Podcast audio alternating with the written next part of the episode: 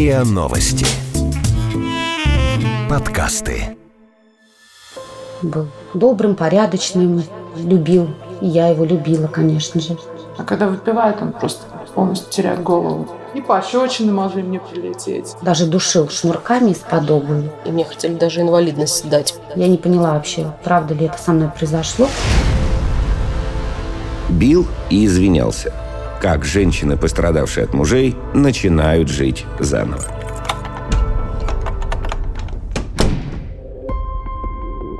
По последним данным ВОЗ, каждая третья женщина в мире на протяжении всей жизни подвергается физическому и сексуальному насилию со стороны своего мужчины.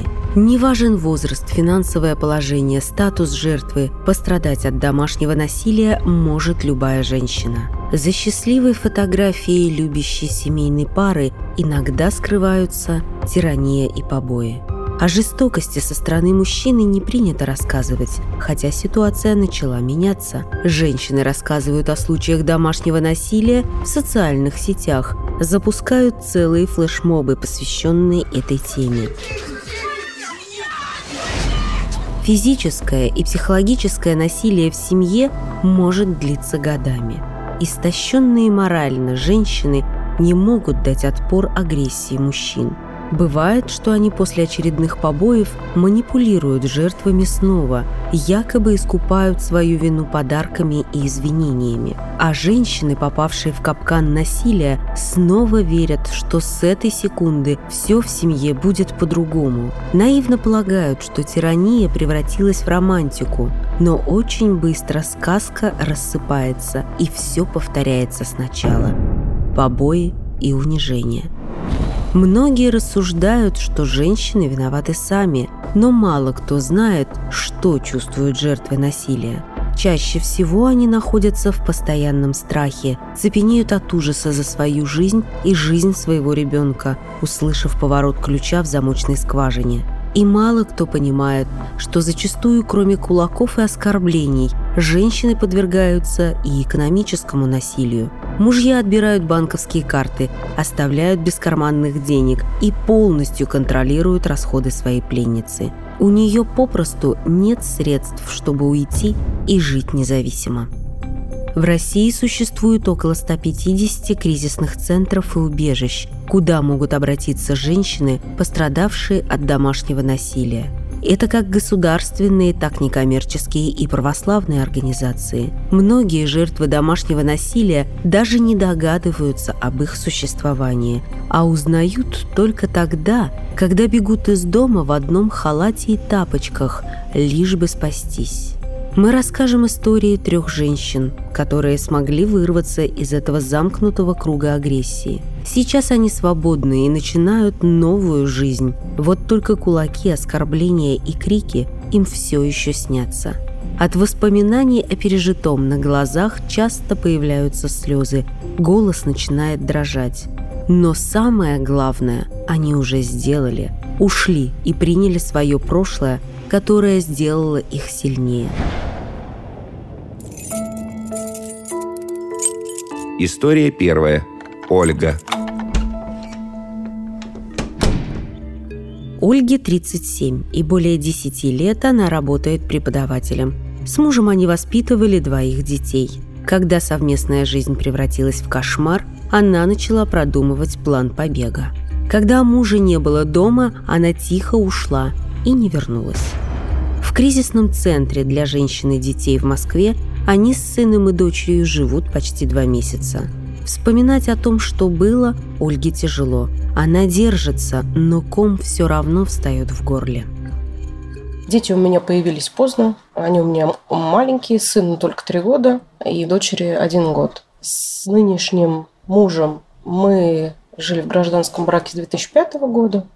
Еще молодые познакомились. Но расписались мы, как бы, ну, брак заключили в две тысячи пятнадцатом только году, перед самым рождением сына. Вообще у него всегда был изначально сложный характер, непростой, так сказать. Первый раз он меня ударил в две тысячи восьмом году. Мы тогда только прожили три года в Москве. Это был перелом основания черепа. Это был средней тяжести удар. Ну, не рассчитал силы и попал мне вот сюда в височную часть. Он бывший спортсмен, кикбоксингом занимался. И, в общем-то, он ударил сильно. ударил так, что, ну, как бы у меня вытекла мозговая жидкость, которая там через нос струей. Но потом я потерял сознание и даже не знаю, как, ну, когда он вызывал скорую. К нему приехал наряд, и его забрали. И я даже ничего не знала, я была в больнице, и я два месяца лежала. И потом еще три года мучилась с болями головными, и мне хотели даже инвалидность дать. Участковый, который пришел на следующий день, он сказал, что три года ему светит отсидеть за то, что он сделал. И я его пожалела, потому что... Ну, вообще тогда я не понимала, что я делаю. Ну, это если честно. Я... Он мне все рассказывал, он беседовал со мной около двух часов. Я лежала, он сидел возле кровати и рассказывал, что такие люди, они как бы... Если он один раз так сильно ударил, он... Ну, они неисправимы. Он сказал, что на моей практике не было таких людей, которые справляются. Они будут продолжать бить. Тогда я не вникла в его слова. Но прекратилось, не было у нас таких сильных конфликтов. Мы прожили до того момента, когда я забеременела в две тысячи пятнадцатом году. Там он как с цепи сорвался, он меня беременную уже начал кидать на кровать вот так с пузом там. И прижимал к стенке, придушивал там, заткнись, замолчи. Родился сын, я от него сколько раз уходила, таскалась по... Уезжала и на два месяца, и к брату ездила в Тулу, и в Волгоградскую область к родным. В общем, я от него уходила. Ну, каждый раз возвращалась. Так что, собственно, жаля у меня нету. Ну, так получилось у нас в семье. И идти, в принципе, некуда. Сейчас он, конечно, все отвергает. Тебя никто не бил. Я даже не знаю, что это такое. Он мне говорит, улыбайся, потому что все хорошо. Улыбайся, потому что... И не надо мне рожи тут строить, что ты несчастная, там, не жалей себя, не плачь. А улыбайся, потому что все хорошо. И уже десятого я собрала детей, и мы приехали сюда. Государственный кризисный центр помощи женщинам и детям в Москве существует почти пять лет. За это время в убежище спаслись около тысяча четырёхсот женщин с детьми. Правда, сюда могут обратиться только москвички. Им помогают найти новое жилье, работу, оказывают психологическую и юридическую поддержку. По словам директора центра Натальи Завьяловой, из них около сорок процентов начинают жизнь с чистого листа и уходят от своих мужей. При этом мнение, что страдают от домашнего насилия только в маргинальных слоях, неверно. Бьют в благополучных и неблагополучных семьях. К нам обращаются чиновницы за помощью. Вроде все благополучно, она занимает такой пост и разводиться не хочет, потому что статус замужней женщины ей нужен. Разные случаи бывают. А есть те, которые, конечно, терпеть не собираются. А еще же очень много проблем экономических. Ведь это развод, раздел квартиры. А если квартира одна, а если она не работает, если она экономически зависима от мужа, поэтому еще экономическое насилие включается. Она не может существовать. Он ее бьет, забирает карты, не дает денег, и она еще больше зависима. У нас самая первая клиентка была вообще. Правда, она пришла не в убежище, а получить психологическую помощь. Вот мы только открыли центр и открыли психологическое отделение. Фурия. Жена богатого олигарха, они делили ребенка, в Испании недвижимость. И она, когда узнала, что москвичи получают бесплатные услуги, хотя, казалось, можно было пойти там и к психологу, и заплатить, она примчалась к нам, потому что мы открыли кризисный центр, значит, мне помогут. И мы действительно долго работали с этой семьей, там были проблемы у ребенка, конечно, они потом судились между собой, делали адвокаты их всякие запросы, что она проходила у нас психологическую помощь, в том числе ребенок. Ситуации-то разные. Как говорил Толстой, каждая счастливая семья одинакова, а несчастлива каждая по-своему. История вторая. Наталья. Наталья – одна из десяти женщин, которая живет в кризисном центре «Доме для мамы» православной службы милосердия. Он предназначен для беременных женщин, которым больше некуда идти. Наталья – флорист с высшим инженерным образованием. Оказалась здесь с ребенком на руках. Муж систематически и беспричинно поднимал на нее руку. По словам Натальи, супруг вспыхивал внезапно, и всегда причиной его неадекватного поведения становился алкоголь. Изначально был мне мужчина, познакомились не в Москве. Я поехала в Карелию собирать ягоды. Потом он спустя какое-то время приехал в Москву, а я здесь снимала в Москве комнату. Стал со мной жить. Когда и на ягодах были, Ну, он не пил, потому что и за рулем постоянный сбор ягод, все это как бы труд. То есть не видела я такого. То есть и здесь поначалу себя, видимо, сдерживал человек. А потом как бы начал попивать, выпивать. А в декабре уже узнала, что я беременна. Вот. Ну, как бы мне тридцать шесть сейчас, тогда было тридцать пять, как бы у меня вопрос не возникало, оставлять или нет ребенка. Я бы не смогла просто сделать ни аборт. Вообще очень хотела. И он толком не работал, жили на мои. Я, получается, и беременная работала до июня месяца. По ночам работала два-два, по двенадцать часов. На ногах почти до семи месяцев, ну, до шести с половиной где-то. Он выпивал, как бы начиналось у него в голове, не знаю, что переклинивало. И начинал цепляться, там, каких-то любовников приписывать. То есть я уже, ну, извините, с пуза просто на пустом месте что-то придумала, в голову вступала. И пощечины могли мне прилететь. Каждый день скандалы, я продолжала работать. Ну, и в результате скандалы с мамой, с мужем. И у меня вода отходит. На тридцать четвёртой неделе беременности. Меня забирают в больницу, рожаю ночью. Каждый раз извинялся, клялся, божился, что исправится, изменится. Верила, верила, верила. И вот до последнего все это. Он меня ударил так, что я потеряла сознание. У меня было... Ну, не потеряла, в глазах темнело. Я вызвала милицию, но они меня уговаривали написать заявление, не стала. Не хотела ребенку как бы портить вот будущее, что там отец, там какая-то судимость, несудимость. Я вот на это все посмотрела, и как он мне там еще в нос тоже ударил, я ей сказала всю.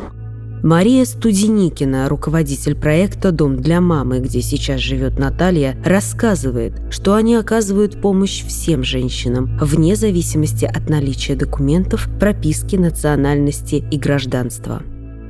Она к нам приходит, она нам э, рассказывает свою ситуацию, свою историю, и мы стараемся в нее вникнуть. Юрист и психолог оценивают это со своей точки зрения, понимают, э, на какой стадии находится, ну, например, там, юридическое состояние дел. Помогаем, мы помогаем писать исковые заявления в суд, помогаем иногда вести дела в судах, в зависимости от той конкретной ситуации, в которой попала женщина. То же самое психолог. Но у психолога более тонкая работа, он работает вообще с только запросом женщины. По последней официальной статистике Росстата, количество преступлений, связанных с домашним насилием, в которых пострадали женщины, снизилось.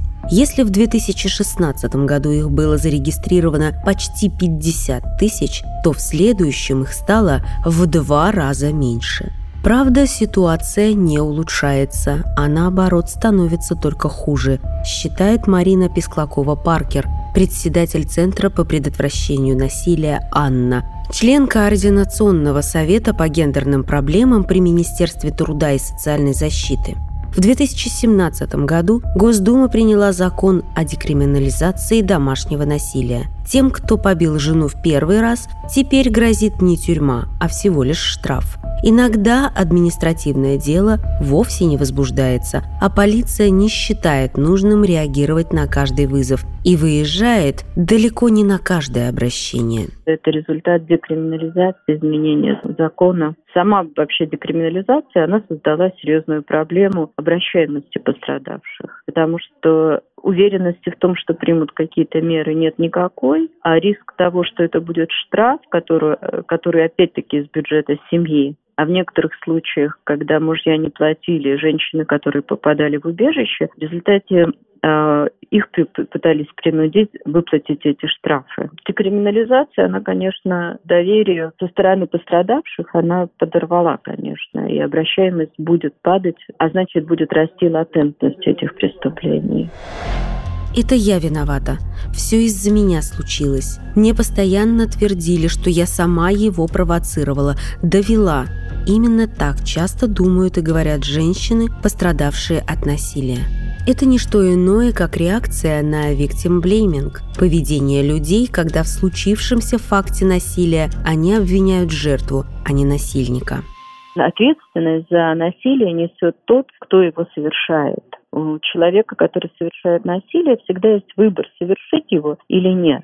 Мы работаем с проблемой именно насилия, а не бытовых конфликтов. Конфликты от насилия отличаются несколькими вещами. Первое – это цикличность, то есть повторяемость. Насилие имеет циклический характер, и все пострадавшие, которые к нам обращаются, и теория насилия это подтверждает, говорят о том, что акты насилия повторяются с определенной периодичностью. И цикл насилия состоит из нескольких трех этапов. Первый – это, если говорить сам акт, это может быть от первой пощечины до там, потом это приводит к избиениям. Но всегда после такого акта насилия следует раскаяние, чувство вины, он будет просить прощения какими-то своими способами, все это делают по-разному. И наступает такой медовый месяц или перемирие. Потом этот этап заканчивается и начинается фаза нарастания напряжения. И это тогда, когда начинаются снова придирки, начинаются критика, придирки, угрозы. И это постепенно интенсивность этого нарастает и приводит снова к акту агрессии. Каждый следующий акт насилия будет более серьезным по отношению к предыдущему. В конфликте люди ссорятся, они там выясняют отношения, они на равных в этом. Здесь один человек контролирует ситуацию и другого человека. И это серьезная, существенная разница. И, к сожалению, наверное, у нас так долго не выстраивается система реагирования на насилие в семье, именно потому что чаще всего путают это с бытовыми конфликтами. Человек, который будет применять насилие, он будет искать повод, а не причины. А поводом может что угодно.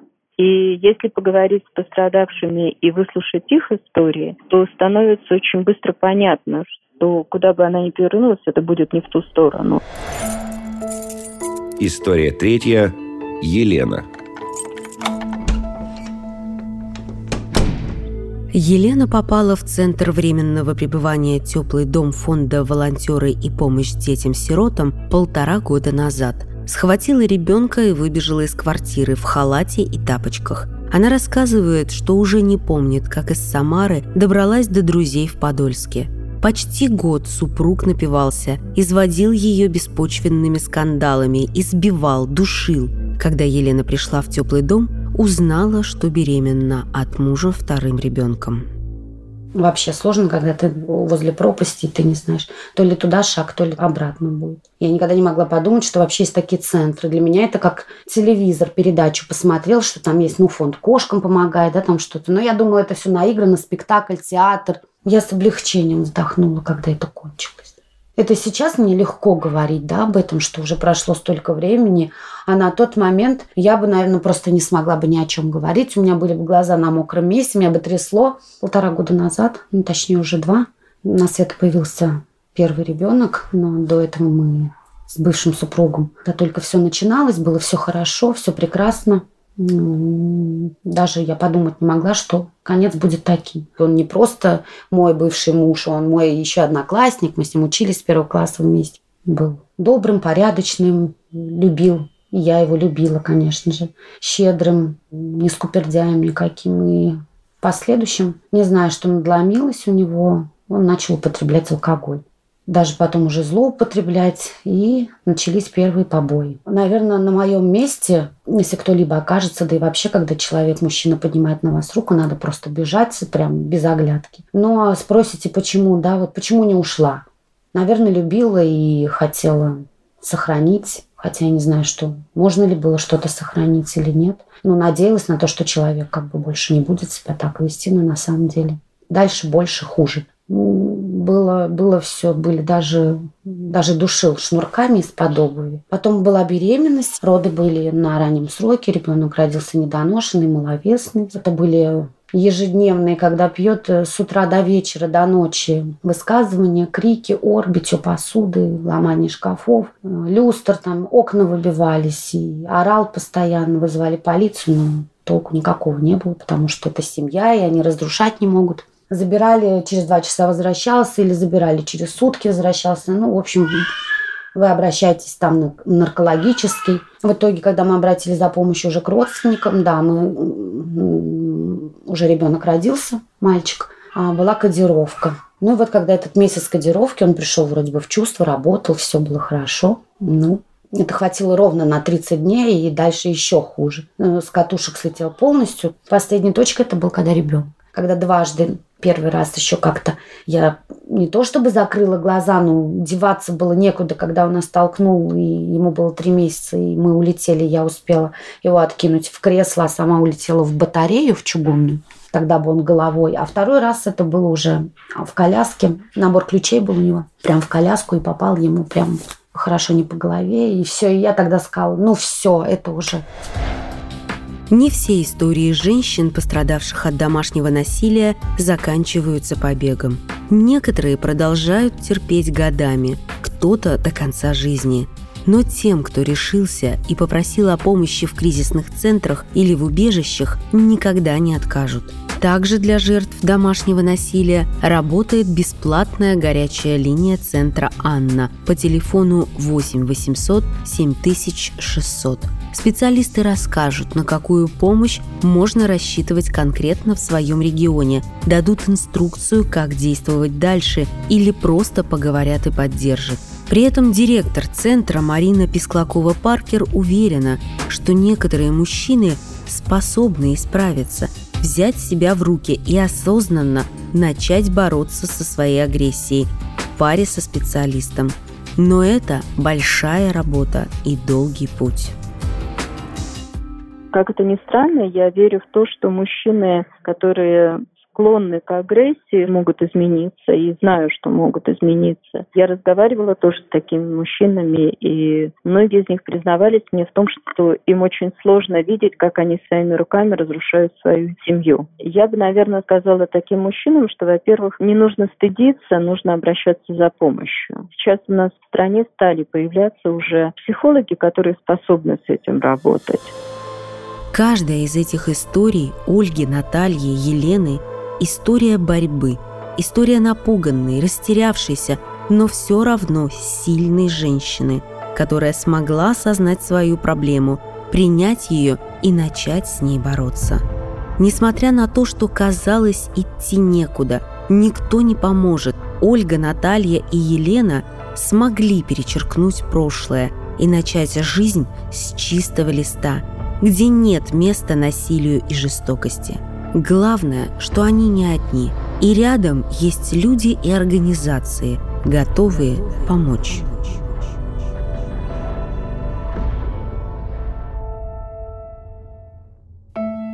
Вы слушали эпизод подкаста «Истории.док». Бил и извинялся. Как женщины, пострадавшие от мужей, начинают жить заново. Эпизод подготовила Лина Алексюнайте. Читала Дарья Чередник. Звукорежиссер Андрей Темнов. Подписывайтесь на подкаст на сайте риа точка ру, в приложениях Apple Podcasts и Castbox. Комментируйте и делитесь с друзьями.